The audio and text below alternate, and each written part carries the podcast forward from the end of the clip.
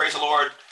This is Apostle William Kevin Britt from First Century Christ Church International Ministries, and this is our morning consecration call. Praise God. Last year we did it every single day. I feel like this year God is calling people to their own personal consecrations. I don't know how many days and how many mornings we'll do it, but we'll do it as much as we feel God has directed, ordered, and maintains. But we want to welcome you. You're here by radio or podcast, and we just want you to know that we did this with you in mind. You're not an afterthought. You're not a secondary part of this. You were an active part of this as God envisioned it and planned it out. And so we're praying for a now word to be released. That is a now word for your life, just as much as it's a now word for those that are here live. Father, we thank you, my God, for your mercy. We thank you for your kindness and your grace. We thank you for your son's special name among men. And we ask that you continue to bless us strengthen us and lift us up. We, we seek your face, Father, and we know that it is because of you that we are loved, that we are we are we are desired, that it's because of you that we are redeemed. It's because of you. Your son executed it, but it was your plan. Your spirit is facilitating it, but it was your plan. And so we thank you, Father, and we lift you up. We pray against every distraction. We pray against every affliction.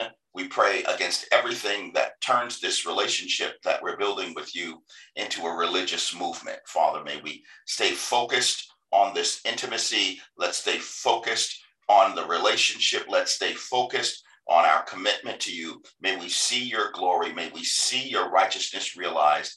May you fill this room, Father God, everyone that's here right now. I pray you touch, my God, you touch them in the spirit realm. You touch those that are here listening to the recording. You touch those listening by radio as you touch them, my God, no matter what the day is, no matter what the year is, no matter what the time is. May you touch them, my God, and bring them into agreement with us that we're going to receive a powerful word from you, that we're going to receive an anointing from you, that we're going to be blessed, that we're going to be completed in you and strengthened in you, and that we're going to receive a word that's going to fill the different avenues and sinews and parts of our being that are in need, my God. I pray for needs to be met right now in the mighty name of Jesus. I pray against every distracting spirit right now, Father. I pray against every lying, murmuring spirit right now in the mighty name of Jesus. May your glory continue to be realized May your righteousness continue to flow.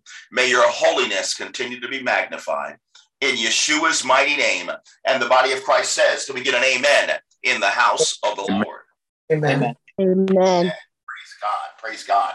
Well, Saints, um, for those of you who might have looked at the broadcast uh, announcement, today um, is uh, a message that I very rarely write things down, but the Lord was downloading this thing to me uh, this morning and it was just like I can't remember all of this stuff. I got to write it down. And so I started to write down everything the Lord was ministering to me. It really did come up as a revelatory encounter.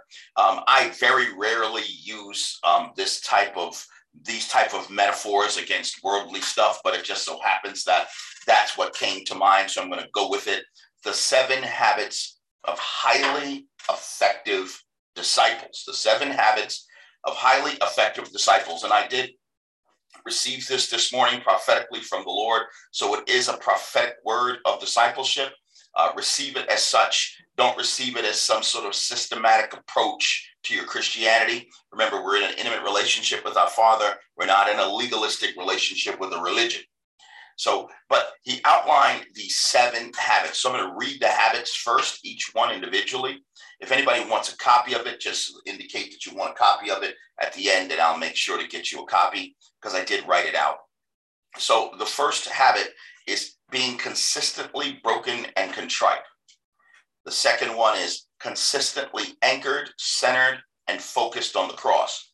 The third one is consistently carries their cross daily the fourth one is consistently kingdom focused, always mission critical. The fifth one is obsessed with prayer. The sixth one is Sabbathed. And the seventh one is obsessed with God ordering their steps. And like I said, this came revelatorily to me this morning. Um, I've been up.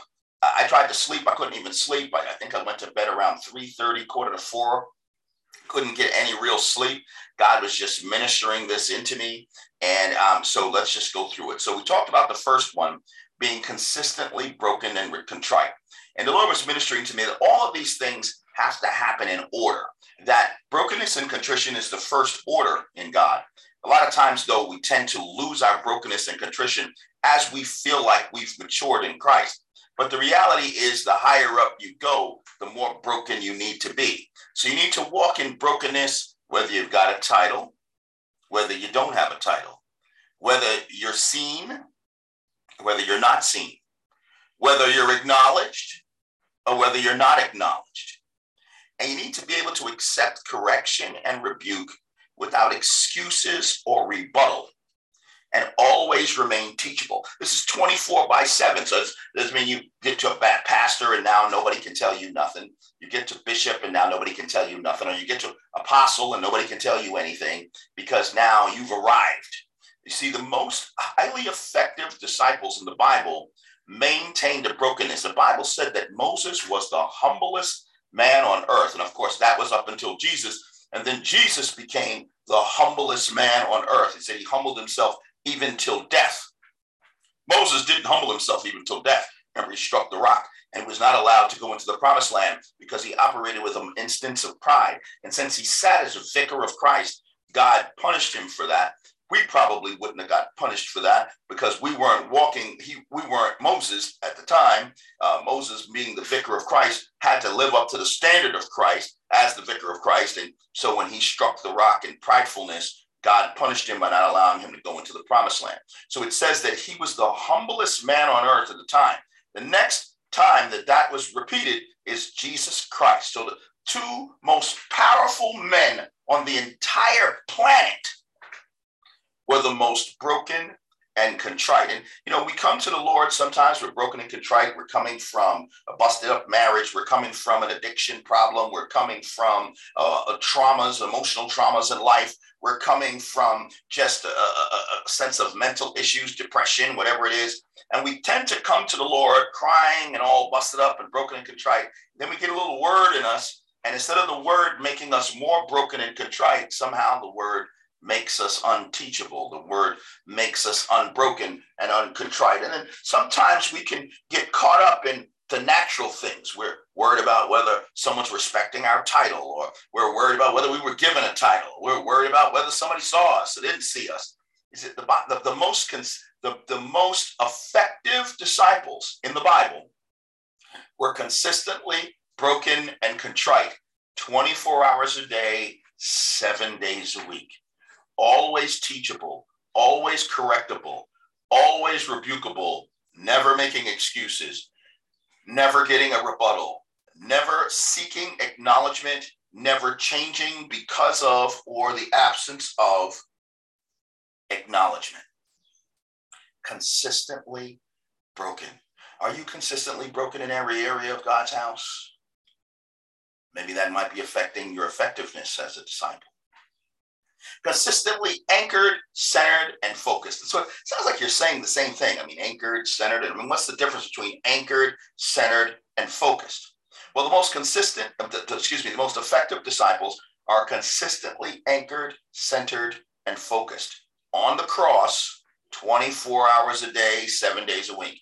Anchored means if circumstances cause them to drift, they don't shift their reliance on some ability they had in the natural. They don't shift to some new place to pride themselves in, buffering themselves by their finances or their title or their education or their job. They always return to the cross. From any drifting, they always return to their validation being Christ crucified. Sometimes what happens is we drift and then we're not feeling our presence in God, instead of returning to the cross, we rely on that bachelor's degree we got, or that doctorate degree, or some skill that we know we can do because we could do it before we got saved. And we're not, we're now no longer anchored to the cross, we're anchored to an ability. And of course, if that ability leaves, or if those finances leave, or that wealth leaves, or your social station is changed, then you're no longer in a, in a solid because you are anchored to something other than the cross. But the most effective disciples are always anchored to the cross. So when they see something that's derailing them, they grab stronger onto the anchor of the cross. Okay? Consistently anchored, consistently centered means everything they do is motivated by the cross. Listen, let me tell you something. The most effective, so I'm not telling you who to marry, I'm not telling you what job to have, I'm not telling you where to live. I'm just telling you that the habits of highly effective disciples is the wife that I marry is focused on how she's going to help me be centered in the cross. Okay. The job I have, I'm going to make sure that job doesn't interfere with me being centered in the cross. Where I live, I'm going to make sure that where I live is functional for me being centered in the cross. Centered means everything you do is motivated by the cross. Focused means you remain properly motivated in that centered position. Sometimes it can look like we're cross focused, but we're being competitive. Someone's doing well, and now we want to prove we can do well. Someone's singing well, so we want to sing well. Someone's building ministry, so we want to build ministry. Someone got a title, so we want a title. Or we think it's our time, or we think it's our season. And, and, and now we're no longer cross centered. Our motivation is not Jesus Christ crucified. There's some selfish ambition or some selfish aspect of our being now creeping in. And though it looks like you're anchored in Jesus, and it looks like you're centered in Jesus, your motivations are off. Okay? So focus means maintaining the right motivation. Focus means making sure you don't let distractions creep in because you're focused. I'm focused on staying centered and anchored. I have a good, keen sense of when something is destabilizing me and taking me out of that position. Okay? And that takes us right into number three consistently carries their cross daily. So now I'm anchored, I'm centered, I'm focused, but now I've got to be carrying that cross every day. I can't be anchored, centered, and focused Monday to Friday. But Saturday and Sunday, I'm kind of not carrying my cross. And so I'm taking a vacation from the Lord. The seven habits of highly effective disciples they never fail to carry their cross daily.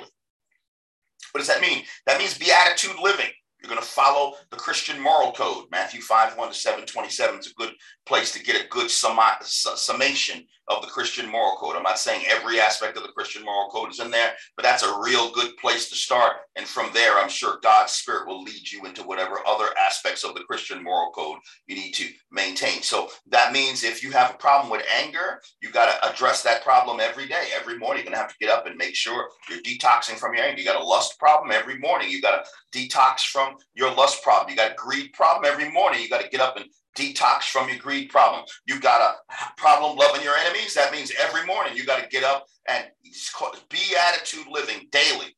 And that means you have to plan. This is not an optional thing or something that just haphazardly happens. Each one of these words is important. You need to plan regular, prioritized, daily. Listen, it's planned, so it doesn't just happen happenstance. It's regular meaning you have a schedule for it and it's supposed to happen every day. It's prioritized, meaning it can't get knocked out the box and somehow it just doesn't get done. A daily consecration ritual. I say ritual because you need to do it ritualistically. I don't mean do mantras that are ritual. I mean the consecration plan that's regular, that's prioritized, that's daily, needs to be followed like a ritual. And ideally, you've got one in the morning. And if you're prioritizing it, it'll probably be first thing in the morning, right? And then you got one in the night. And if you're prioritizing it, it'll probably be the last thing in the night. Okay? This is the behavior. These are the seven habits of highly effective disciples.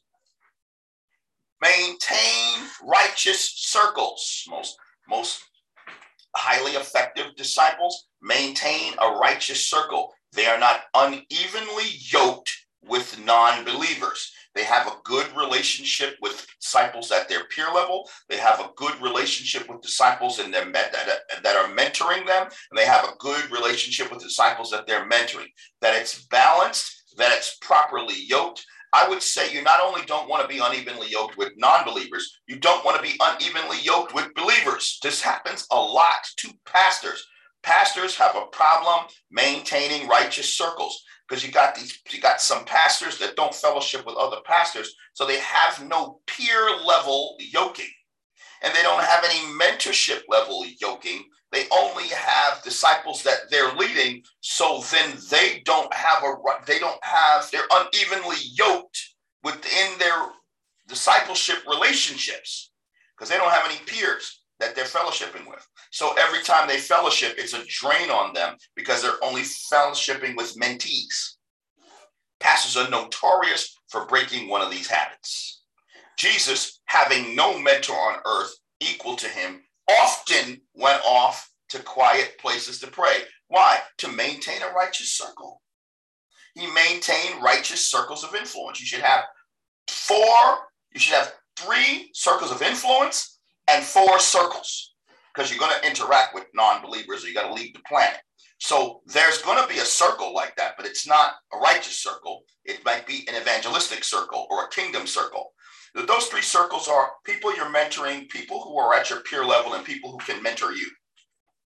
Every healthy disciple has this. Even Yeshua did. And since there was no one on earth that he could fellowship with that could mentor him, he often went off to quiet places to be with the Lord.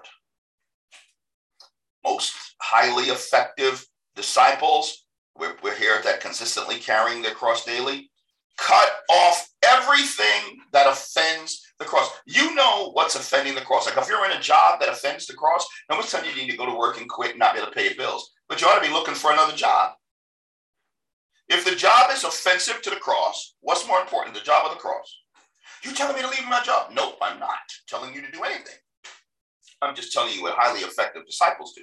They find I find that because I'm one of those type of people that won't ever leave a business or a job as long as I'm making money at it, that God literally has to take me out of places. Like, nah, this place is an offense. I'm getting you out. You know, um, yeah, I don't I don't suggest that you wait for that, but I'm just telling you that that's something that experience I experienced with the Lord. Everything that offends got to go. You got a boyfriend that's offensive, he got to go. Got a girlfriend, she's offensive to the cross, got to go.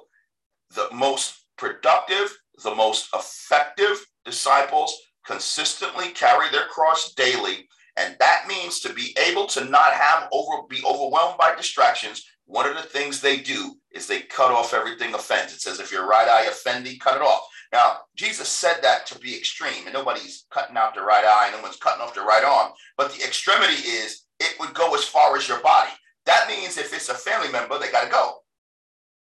And they may not have to go completely, like maybe it's a brother, sister, cousin, uncle. You may not have to cut them off completely, but you might have to restructure the interaction so that you're not unevenly yoked and you've cut off the offensive part. Okay?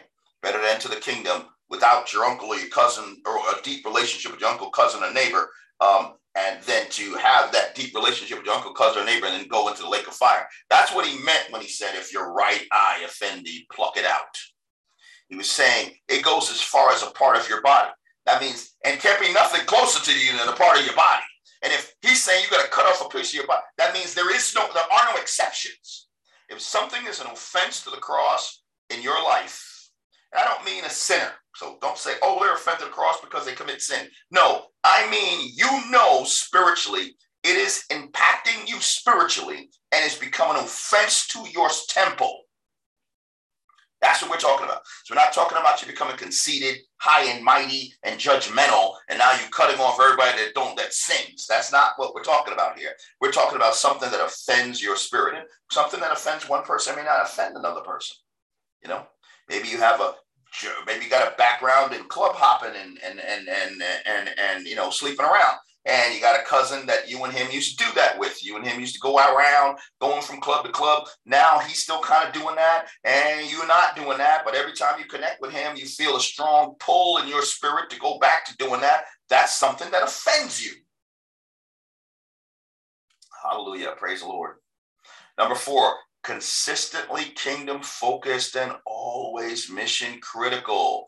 That means this is an everyday thing.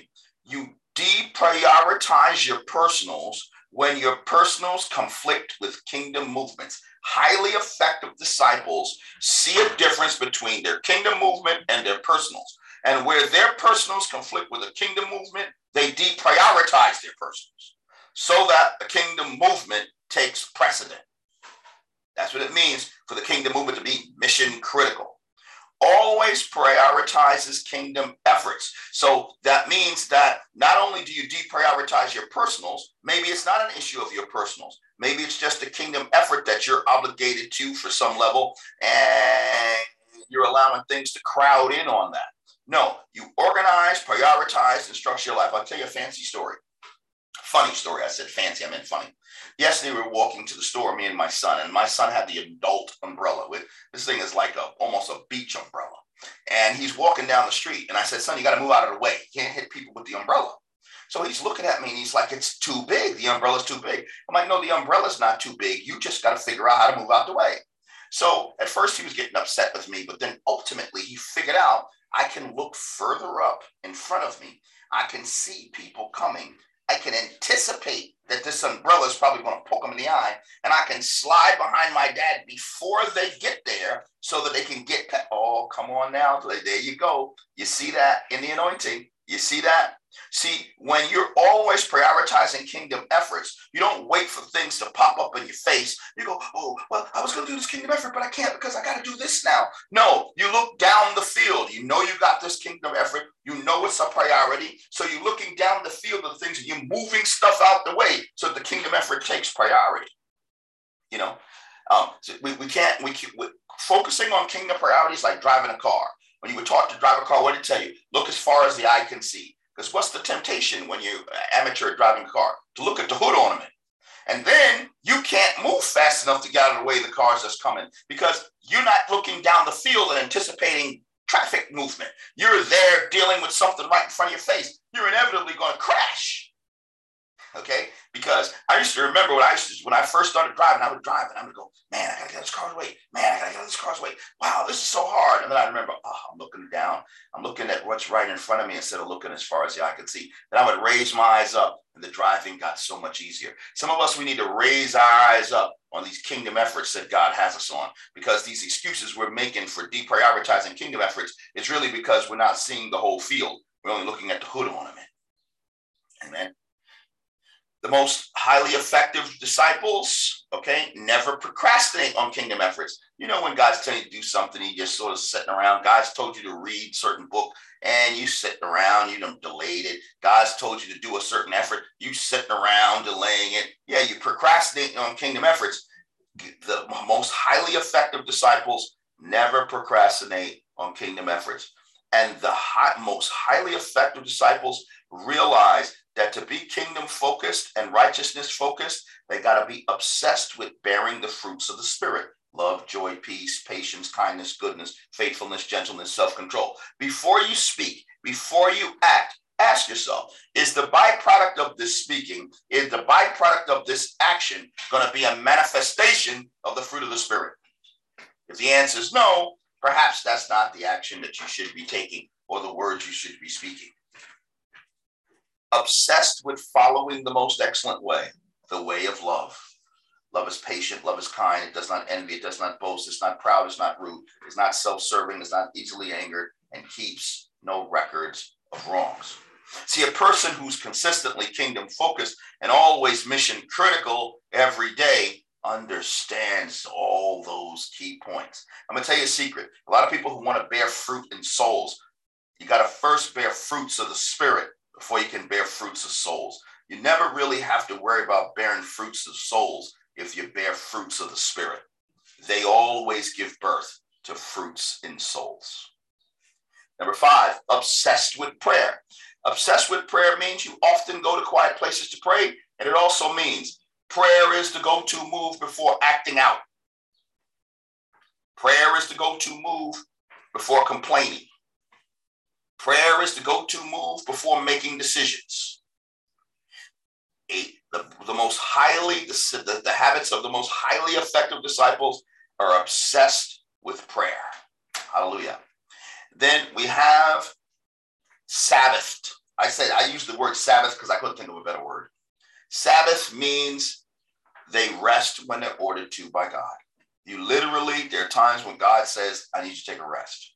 Sometimes go, well, I can't rest now, God, because you're going to be the trooper. And you're going to, oh, no, I'll take a rest after I do these. But God's already saying, take a rest. But you don't want to do it because you're going to show how superhuman you are.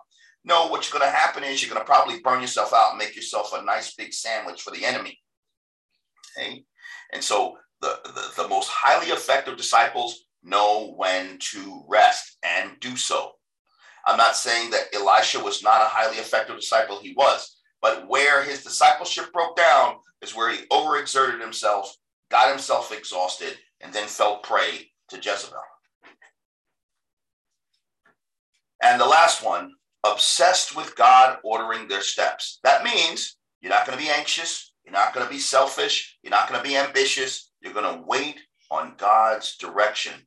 And when you receive that direction, you move on faith when you're instructed, even if you can't see it, the direction that God is taking you with it, but you know He's telling you to do it.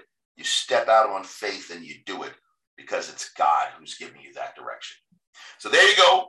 The seven habits of highly effective disciples. That's what the Lord downloaded to me this morning. Um, I lost a lot of sleep over it. So hopefully it's been a blessing to your life. Praise God. Let's pray. Father, in the name of your Son, Christ Yeshua, we thank you for this word. And we thank you, my God, for you just blessing us with understanding and wisdom and giving us direction and ordering our steps and strengthening us in your spirit, Lord. We ask that you continue to lift us up and bring glory into your our lives through uh, uh, bring glory into other people's lives and our lives through our obedience to your Holy Spirit. We humble ourselves before you, Father. Thank you for your love and your compassion, your ongoing patience. Forgive us where we've fallen short. And Father, if we've offended you, we apologize. We ask that you forgive us of that offense. Show us where our ignorance is so that we won't offend you in the future. We thank you for these things in Yeshua's mighty name. And the body of Christ says, Can we get an amen in the house of Amen. Praise God. For those of you connected, amen. amen. And amen. Praise God. For those of you connected by radio and podcast, we hope to connect with you again.